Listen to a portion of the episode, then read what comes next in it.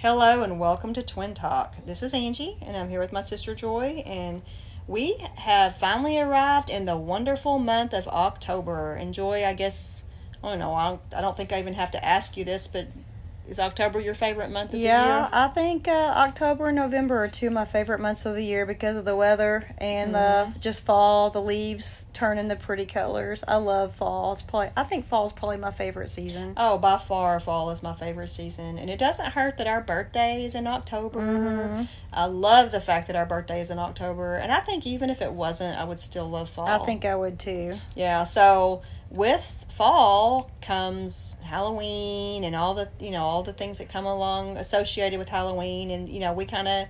I say we have a tradition. This is only our second October to be doing podcasts. Right. But last year we did Sleepy Hollow, hmm The widow's house. The widow's house. I can't remember if we did anything else. So I can't either. but this year we've got a really good lineup for you. Um, we're going to be doing Dracula. We're both currently reading Dracula.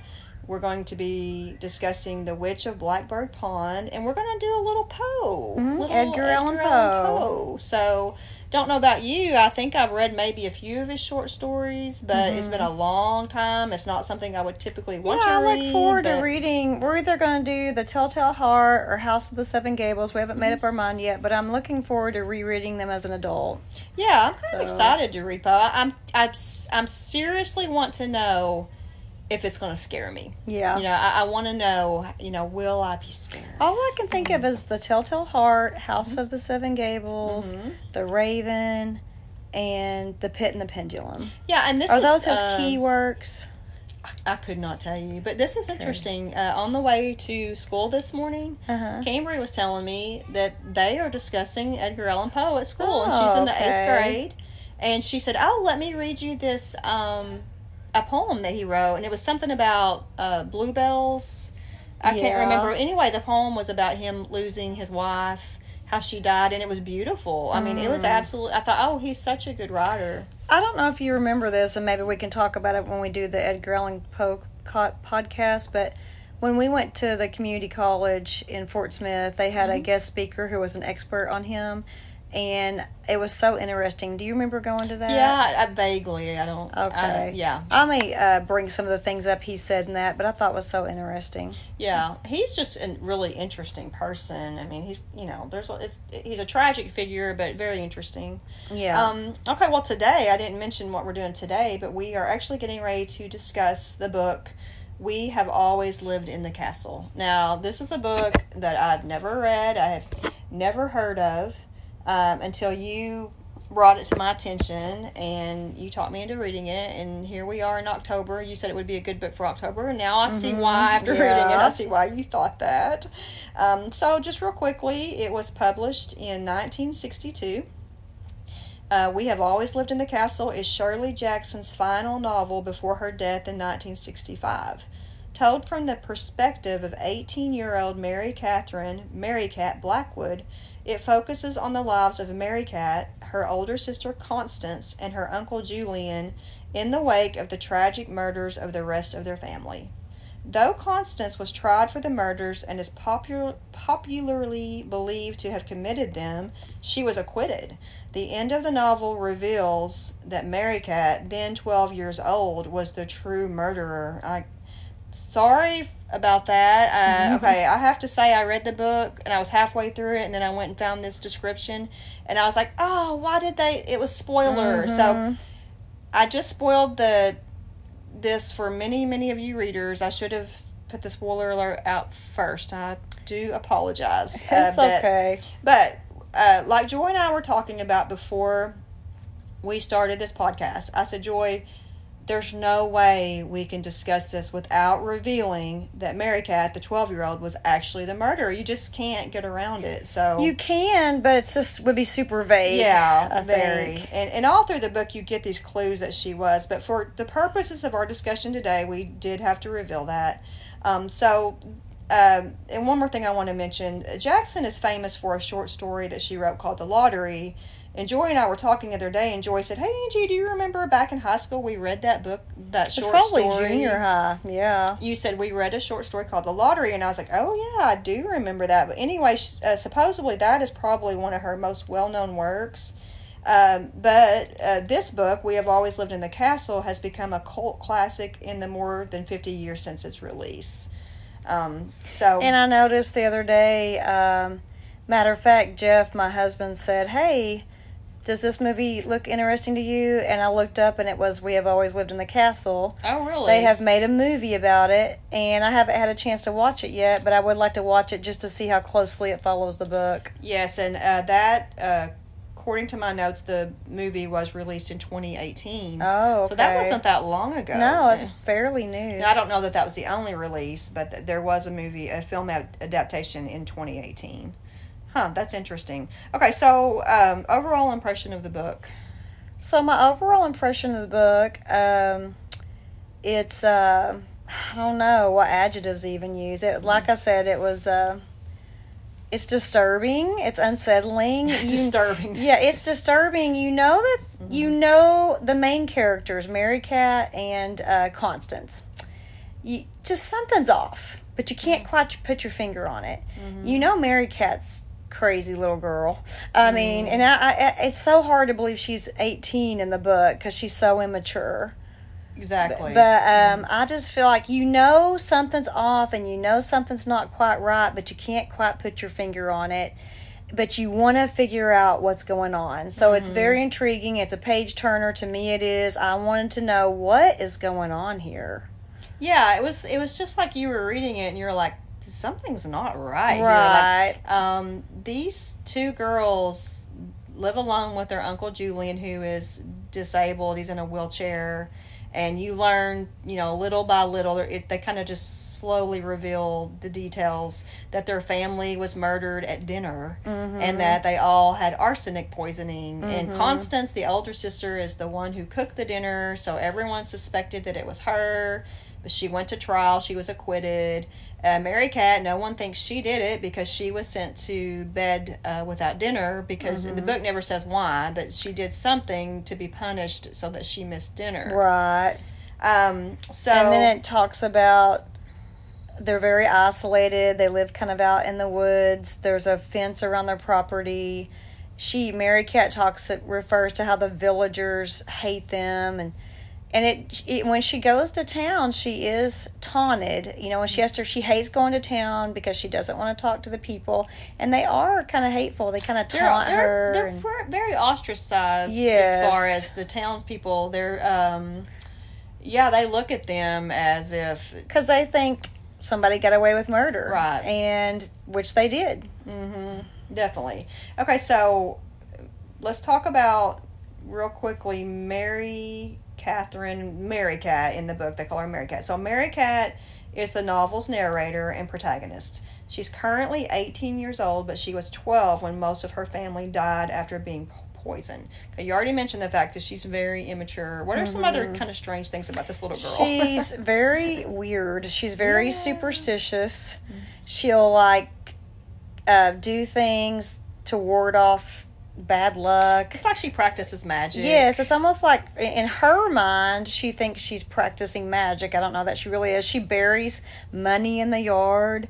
She grabbed her dad's watch and hung it on a tree to like to I think she ward off nailed to evil, maybe. She or nailed a book nailed to a tree. or nailed a book to a tree and then later maybe nailed the watch yes, there. yeah. Like she'll take expensive things like money and hide it in the yard, or like her dad's gold watch or whatever. Anyway, she um, she has no regard for money or things like that. She's super. Um, what's the word when you don't like a hermit? Like she doesn't want to be Mm-hmm. around people. She wants to be around her older sister Constance, but that's about it. So and her cat, her cat Julian. She's Yeah. a cat person. There's only two things in her life that she loves, and that's her sister Constance Yes, and, and her, her cat. Julian. Uh, Julian's the uncle. Oh, you're right. uh, Um, what was the cat's name? Julian's the know- uncle. Constance is the sister. I can't believe I can't remember that. They said that cat's name a I thousand know. I times. can't remember it either. Um, I mean, I can't remember that stupid cat's name, but anyway, Maybe it'll um, come back to us Yeah, I hope so. And so Constance uh, is Merricat's 28 year old sister who was 22 at the time of the murders. Uh, like I said earlier, she's widely believed to have poisoned her family despite being acquitted. And Constance is a, a recluse who only goes as far out as the garden. So we kind of already mentioned that. But Mm-hmm. And to um, me, she kind of spoils Merricat because no matter what Merricat does, it seems like she doesn't get on to her. She doesn't ever reprimand her. Oh, Merricat. She kind of sees her as that cute little sister, which is so disturbing when we find out that she knew that Merricat poisoned the family. Yes, So- she. Yeah, and we're going to get into that just a little bit more. But that is, you know, in, in the beginning, you're thinking Merricat. You know, Merricat. One thing we should mention too is she always has these death wishes for people. Yeah. she's always wishing people would die. She wants all the villagers dead. Yeah, and all the Constance, townspeople. throughout the book, she seems like the normal person, like she's the normal one. But as Mm-hmm. the book progresses, you start thinking, "Wait a minute." Constance knows that her younger sister killed her family, and she never, she's okay with she's it. Okay with it. She never Yeah. told on her, never rat her out. She even apologized for bring one towards the end of the book. She acknowledges that Merricat's the one that poisoned everybody, Mm-hmm. and of course she made sure that she put it in the sugar because she knew that Constance didn't take sugar with her Yeah, so she, yeah, that was one reason she chose that method because she knew Constance. so that's really what's so disturbing. And I'm sorry, am I jumping the gun? I No, can wait I to just say this. I, um, what you just mentioned, we are going to talk about a little bit more, but it's okay. Okay. What I was going to say was you made a good point earlier when we were talking before the podcast. We were talking about how Merricat's really supposed to be the crazy lunatic kind of person of the story, unhinged and just like, oh my gosh, you know, she's kind of the crazy person. Mm-hmm. But then when we find out that Constance knew that she that Merricat was the one that uh, poisoned the family, and then Constance loved her so much that she stood trial and never Mm-hmm. told everyone the truth.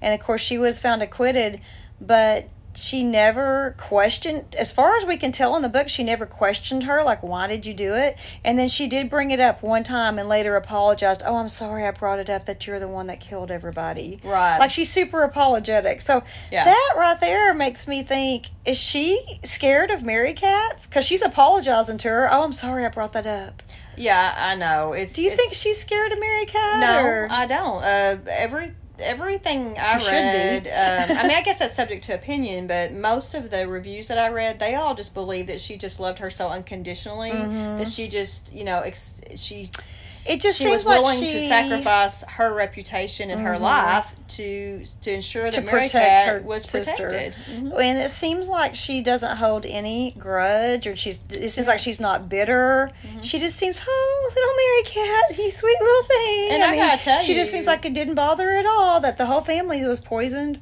Yeah, and I gotta tell you, like, I know that we're literally revealing all the main things that happen in the book as far, but you know, you also you have to read this book to get this unsettling feeling. The way the author writes this out, it is just the most odd. It's eerie. It's eerie. It's odd. It's like you're listening to these people act about the deaths of their family as if though it was nothing. Yeah, and so just it's, an everyday it's occurrence. just an everyday occurrence. Well, and I think that's why Shirley Jackson is such a great writer Mm-hmm. because there's no really I think Shirley Jackson is touched in the head. yeah. Well, I'm just saying though, like most books, when they want to be eerie or scary or mm-hmm. unsettling, they go into gore and mm-hmm. violence and and yes, people did get killed by eating sugar laced with arsenic. But my point is, there was no blood and gore and cussing and language and.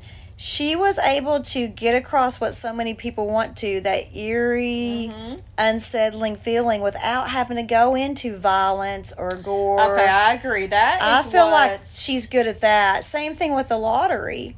It's unsettling. It's like Mm-hmm. what you know something's not right and something's everything's not at face value.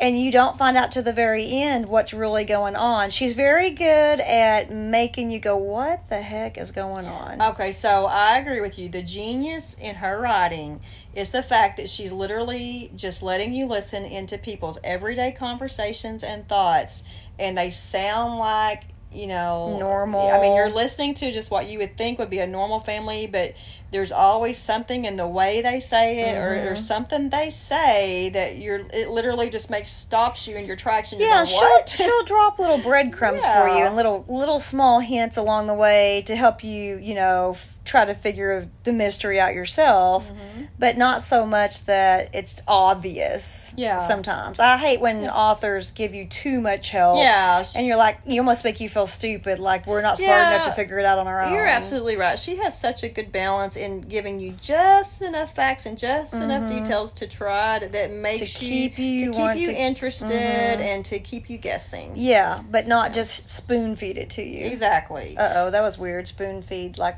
I was thinking Oh. them eating the strawberries with a spoon, but maybe not. Anyway, go ahead. So the only the only other character I think we need to mention is Julian Blackwood, and he Mm-hmm. is the uncle that was living with them.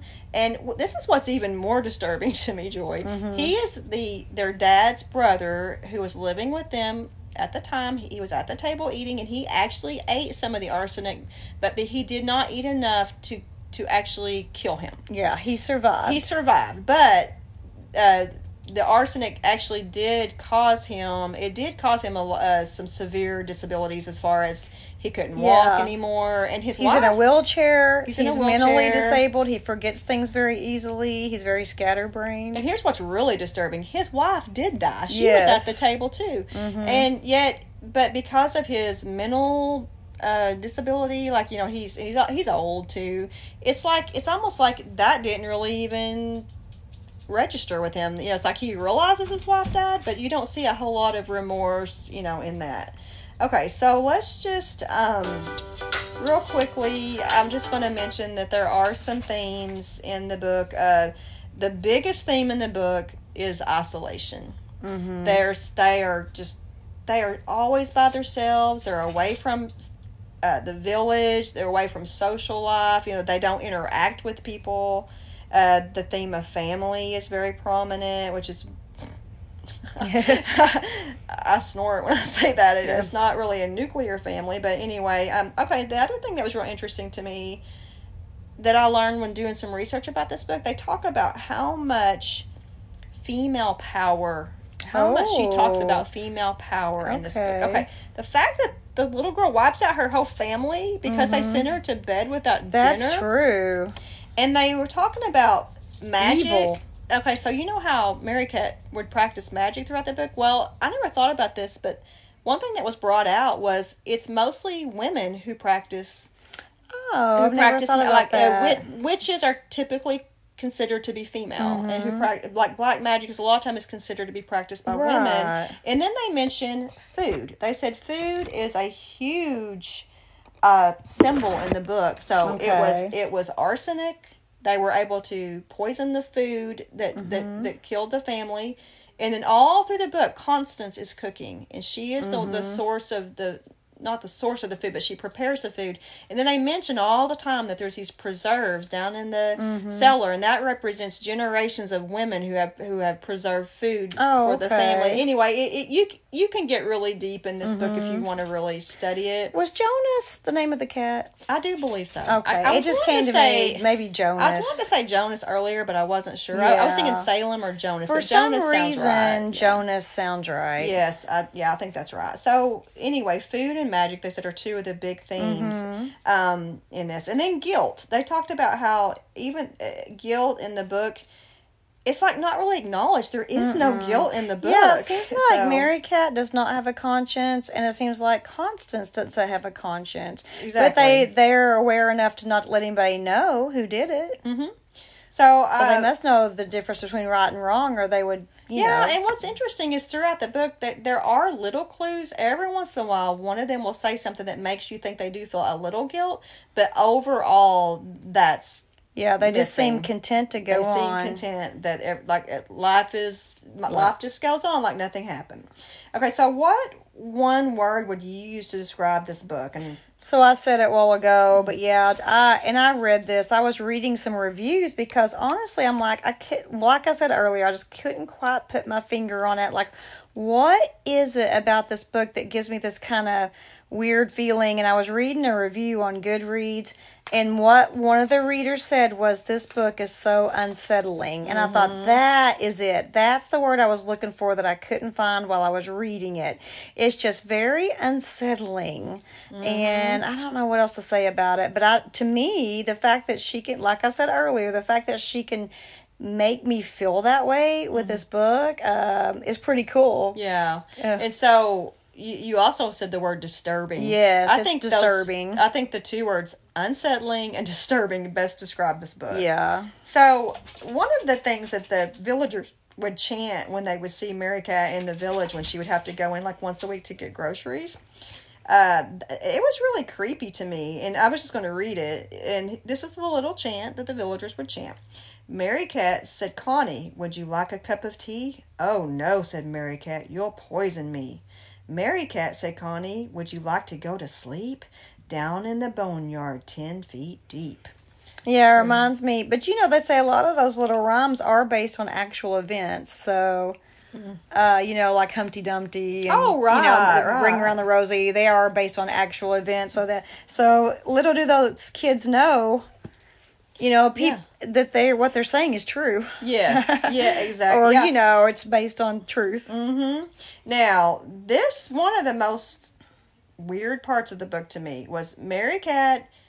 I think she, if I remember this correctly, she's she's trying to get away from their cousin who had come to visit, and she's mad at him, and she runs to what they call their summer house, uh, another house that they owned, and she goes in where the table would have been, and she starts having these thoughts, and uh, it's this is her imagination, and this is what she's imagining in her mind.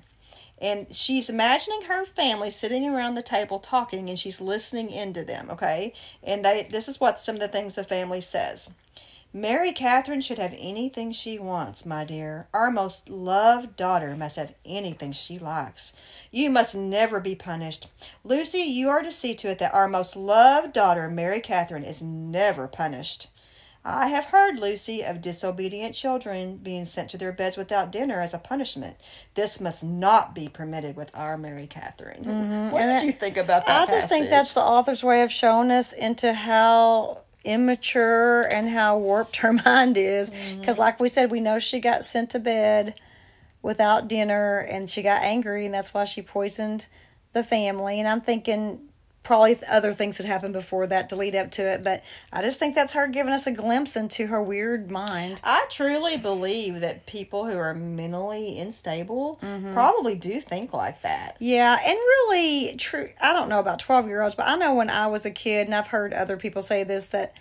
And I think of like the Christmas story. Do you remember when Ralphie was in trouble? Oh, and yeah. he like he dreamed he was blind, and his parents just felt Oh, so sorry gonna, for him. You're going to regret this. yeah, you're gonna. I mean, I think all of us as kids have thought about, Mm-hmm. um, imagined what we really want our parents to say or do. But I just think Merricat kind of takes it to a whole nother Oh level. yeah, I mean to think that a twelve year old got sent to dinner with, or I'm sorry, sent to bed without dinner, and that was her way of responding was to poison I her know, family. that just shows there's a lot of evil. And then in her or maybe not mind- even evil, just like she, maybe she was one of those, what's it called? Sociopath? Psychopath, yeah. Sociopath or psychopath, the one that doesn't have a conscience. And that's or- what's so crazy about this book is here she we know she's killed her family and she's this is the thought she's having. Yeah. Oh, we will never punish her. And then oh It's she's not our about them favorite being child. dead. It's about Yes, and uh, what she wished they would have been saying. in one review I read it said she felt like they owed her an apology. Yes, you know? yes, ex- absolutely. Yeah. So okay, so here's another. This is another creepy. Which goes back to this is where I wish I knew my definitions better. Is it a narcissist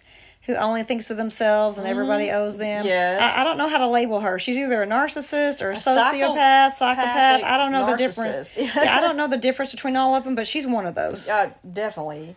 Okay, so here's another quote from the book. This is uh, Merricat. I'm going to put death in all their food and watch them die. Constance stirred and the leaves rustled.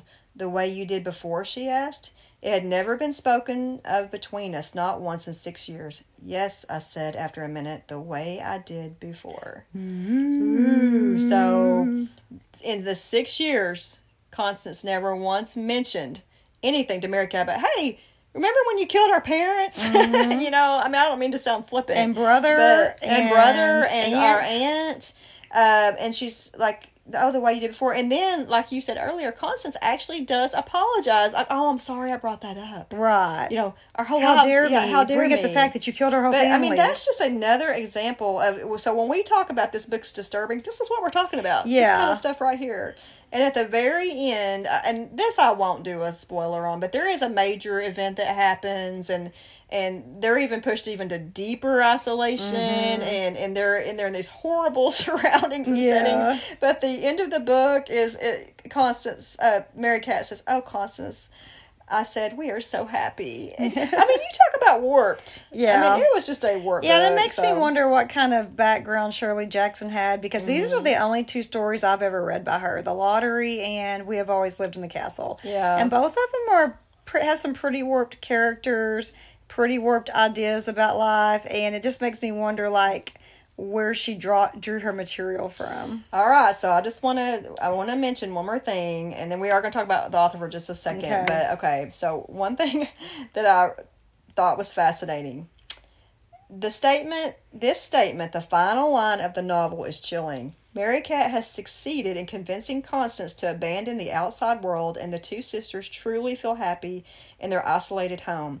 Yet, while the sisters previously hid from the villagers in fear, they now laugh as they do so, delighting in being the cause of so much fear and mystique. Oh, so now they're sitting inside their house laughing because they know people are scared of them. Right. So, anyway, You know, I just thought of something. Mm-hmm. If we're about to talk about the author, yeah. did she commit suicide, Um, or do I have her confused with someone else?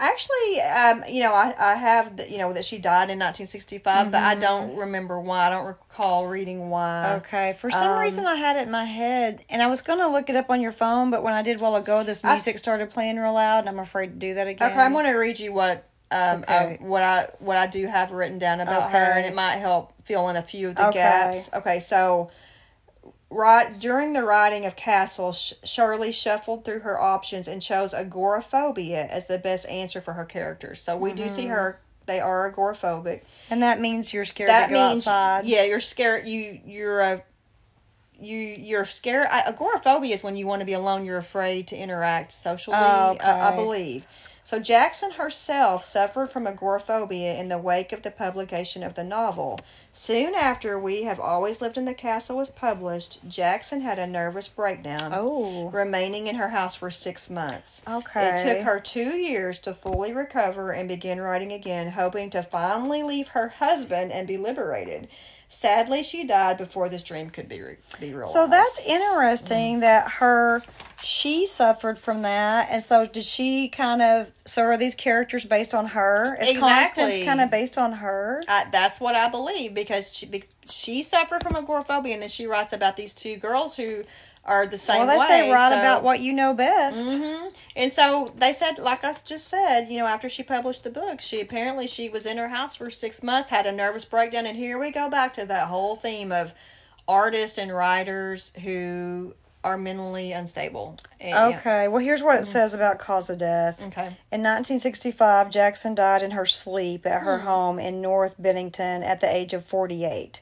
Her death was attributed to a coronary occlusion due to arteriosclerosis or cardiac arrest. Okay, it sounds like she did die of a heart attack. I don't know where I was. That's pretty young. I know. Uh, I don't know where I got that she committed suicide. I think I'm confusing her Probably with 'cause she Sylvia had- Plath or Well, somebody. it, I mean, it does say she had a nervous breakdown, so maybe you're just thinking along those lines. Yeah, but that is interesting that she suffered from that and had a nervous breakdown. Wow. You know what? I uh, forgot to think of a rating word, but I mean, let's just do castles. How many? Yeah. Uh, how many castles do you give? this Well, I give it a four. I just think it's really well written. Like I said, it just has that element of suspense and that unsettling feeling. And I just think she's a master at. And I'm kind of thinking of the lottery as well. I hmm. feel like I'm kind of combining the two, but I just feel like that's why it's a classic. It's just so well hmm. written, and Merricat is kind of out. I feel like her character's kind of way out there, but we also have to remember when was this written in the '60s? Um, 1962. Yeah, it was written in the '60s, so the language is going to be a little different. But Yeah. I just I give it a, I give it four castles. How about you? I don't know. I just don't. I'm. If if it were written today, let me say Yeah, this: if it okay. Mm-hmm. were written in modern day, I'd be like, oh my gosh, this is kind of cheesy. This is you know the way she writes Merricat. I'd probably give it like a two and a half or three, but I just feel like for that Oh. time period, that maybe she was a little ahead of her time period. Yeah, um, I okay. I guess the reason I'm uh, conflicted is because there is very well written, and she definitely accomplished what she set out to do, and that was uh, what we've talked about the whole podcast is is to it's a masterful work, but. I just don't like stories like that. I don't like to read stories that are so bizarre and weird. You know, I'm they're because I don't like that. I don't like that feeling. So it's not like you don't think she's a good writer. Exactly. You just don't like reading it because it's it makes you feel kind of ugh. Correct. It. I totally agree that she's a great writer, and I, I think she's a genius at what she does. But I don't want to feel ick- icky, like you said. And and now there are people out there who like to feel like like it's just like watching scary movies. There's some people who love to watch horror films, and I'm not one of them. And I think Mm-hmm. That kind of crosses over into my reading. So. Um, I would, you know, I'll give it yes uh, for the writing and uh, what a great writer she's. I'll give it four castles. Uh, but would I recommend it to someone? No, I would not. Would you recommend this book? I think I think about people who might like reading about like you know that I don't know. Yeah, people who like to have that unsettling feeling that I mm-hmm. think I would. Now- it depends on what type of literature they like reading. Sure, and and I and this might sound kind of weird, but if if you're an aspiring writer, I would recommend this to someone who is trying to new writing techniques because she has mm-hmm. some really great writing techniques mm-hmm. and just the way she gets things across in such unusual ways. Um, I would recommend it for. Like you said, people who like that sort of thing, that kind of um, it- it's kind of it. I, I totally get why it's a cult, why why kind of has a cult following because Yeah. it just has that vibe to it, Yes, you know, and it's just very unique. it's very unique. So I would recommend it to you cult people, and Yeah. I would recommend it to maybe to aspiring writers. I think it's worth mentioning too, and I forgot about this, but she also wrote The Haunting of Hill House.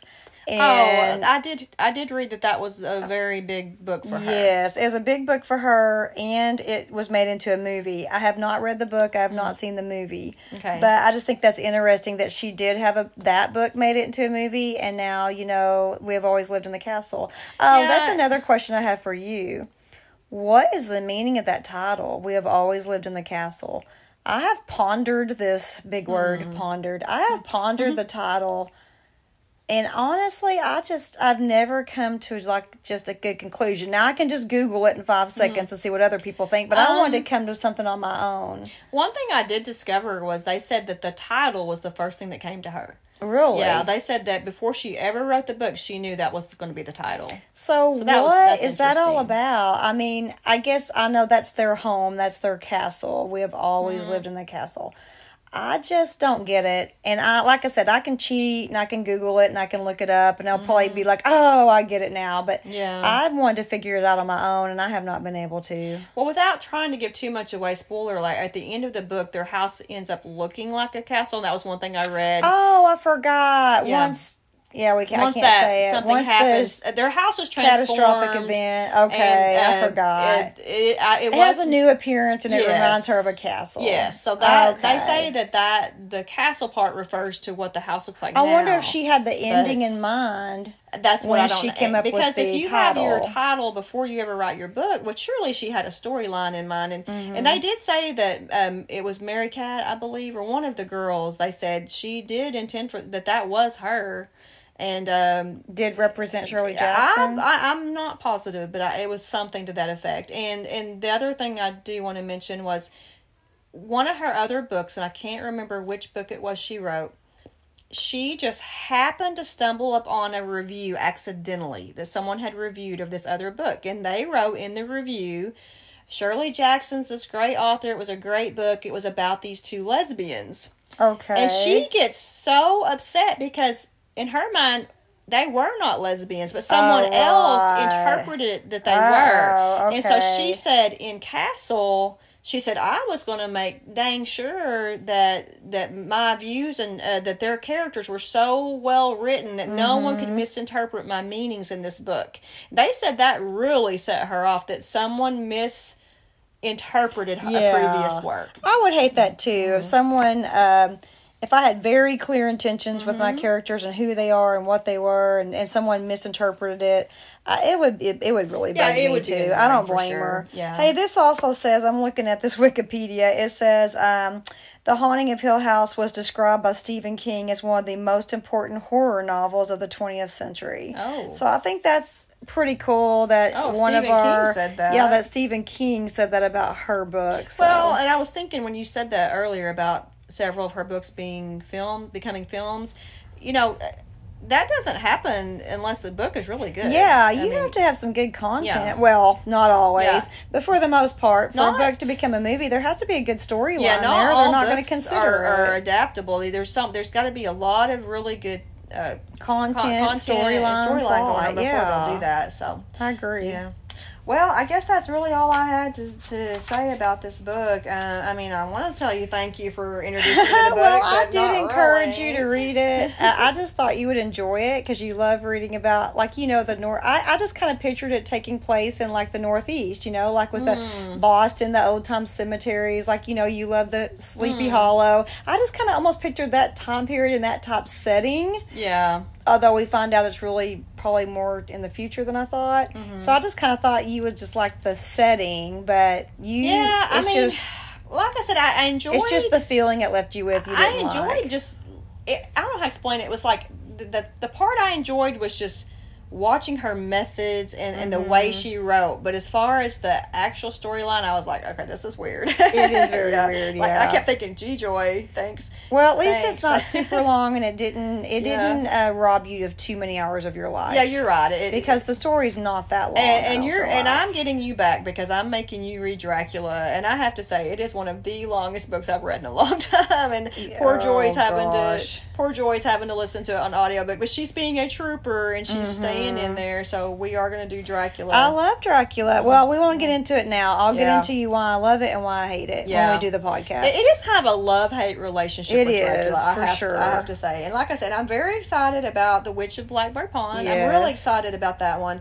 And Edgar Allan Poe, I'm afraid it's going to be more like Castle. I'm going to be like, oh, this is so depressing, but we'll see. Mm-hmm. yeah, his stuff is very dark and depressing. But like I said, we're trying to do some scary yeah. books for, or not necessarily scary, but Yeah. things that kind of go with the theme of October, spooky, yeah. scary. And I just want to do a plug real quick, and I'm going to say this every year, but go read Legend of Sleepy Hollow. Mm-hmm. Uh, it's a great yearly tradition uh, to read that story during this time of year. yeah, So, I agree. all right. Anything? Any last words? no, Okay. All right. Well, I guess we will see you guys next time on Twin, Twin Talk. Talk.